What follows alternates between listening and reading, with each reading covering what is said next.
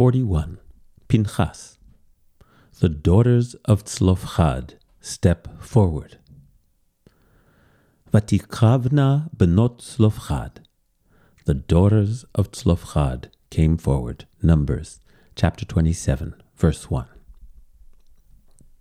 I dedicate this teaching to my parents, Dr. David Kligler and Dr. Deborah Kligler Krasnow, of blessed memory. My father was always completely supportive of my mother's academic and professional career. He encouraged her to finish her dissertation before they started a family. My mother's doctorate in sociology, completed in 1953, studied the effect of working women on the family. When my brothers and I were still quite young, my father again encouraged my mother to enter the workplace, and she began a long and satisfying career, serving for many years as the highly respected Associate Dean of Albert Einstein Medical School. My mother never trumpeted her accomplishments, but she raised three staunch feminists simply by the power of her example. Mom, this is for you. We encounter a remarkable passage as Sefer Bamidbar, the book of Numbers, draws near its conclusion. The forty years of wandering have passed, and the children of Israel are approaching the banks of the Jordan River. Miriam and Aaron have passed away, and Moses knows that his own death is approaching. A new generation has arisen during the decades of wandering, and they are preparing to claim their inheritance, the promised land. Soon the manna will cease to fall, and the cloud of glory will cease to guide them.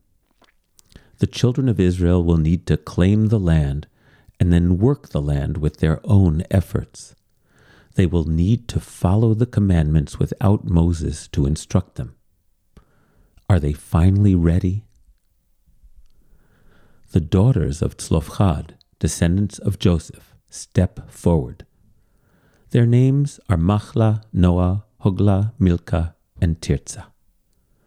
They stand before Moses and all the chieftains and leaders of Israel, and they say, our father died in the wilderness and left no sons. Shall he lose his inheritance of the land just because he has no male heirs? Give us a holding. The daughter's plea is unprecedented, and Moses does not know how to rule. So he inquires of God. And Yodhevave said to Moses, The daughters of Tzlofchad speak rightly. Transfer their father's share to them. Numbers chapter 27, verse 7. I, along with countless other commentators, am struck by several elements of this passage. This is one of the rare passages in the Torah where women take center stage. And these women take center stage with force. The language of the Torah emphasizes their assertiveness. Vatikravna, they drew near. Vata'amodna. They stood before the leadership at the tent of meeting, and they said, Tna lanu achuzah, give us a holding. This is the command form of the verb. They are not asking, they are demanding. Equally unusual is God's response to the women's demand. Ken benot tzlofchad dovrot. The daughters of Tzlofchad speak rightly. Avivah Zornberg, in her book Bewilderments Reflections on the Book of Numbers, points out that this is the only time in the entire Torah where God enthusiastically affirms the words of any Israelite. The children of Israel make many demands on their journey. Tenu lanu mayim, give us water. Tana lanu basar, give us meat. These demands are accompanied by weeping and moaning, and always by a desire to go back to Egypt. God never affirms their demands, but rather criticizes and bemoans their constant complaints.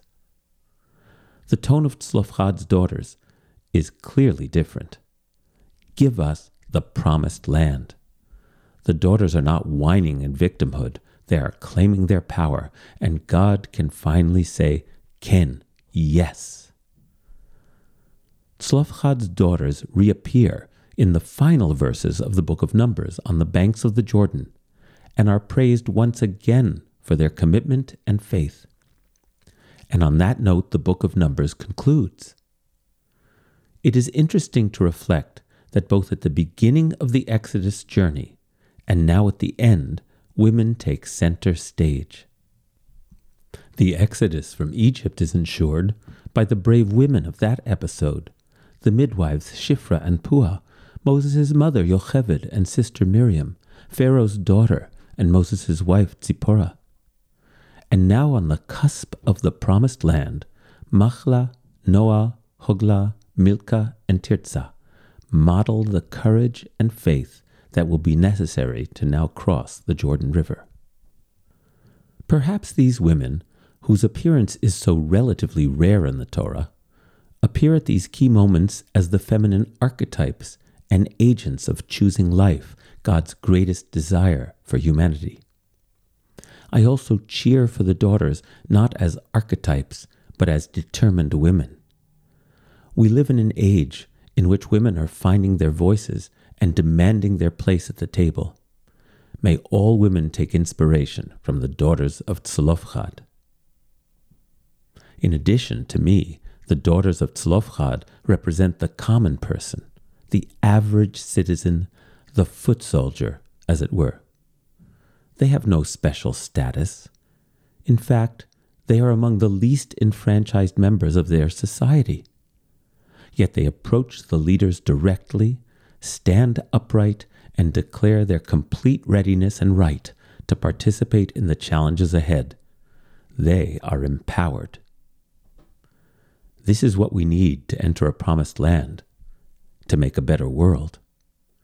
Every person, regardless of public station, must view himself or herself as a leader. Each one of us must ask ourselves, what is needed here and how am I equipped to make it happen? Each one of us must locate and act upon our own reservoir of determination and courage. We can no longer wait to be told what to do and then to complain about it. Moses will soon be gone, and the children of Israel must finally grow up and take full responsibility for their destiny as a people. The daughters of Tzlofchad lead the way and God enthusiastically approves.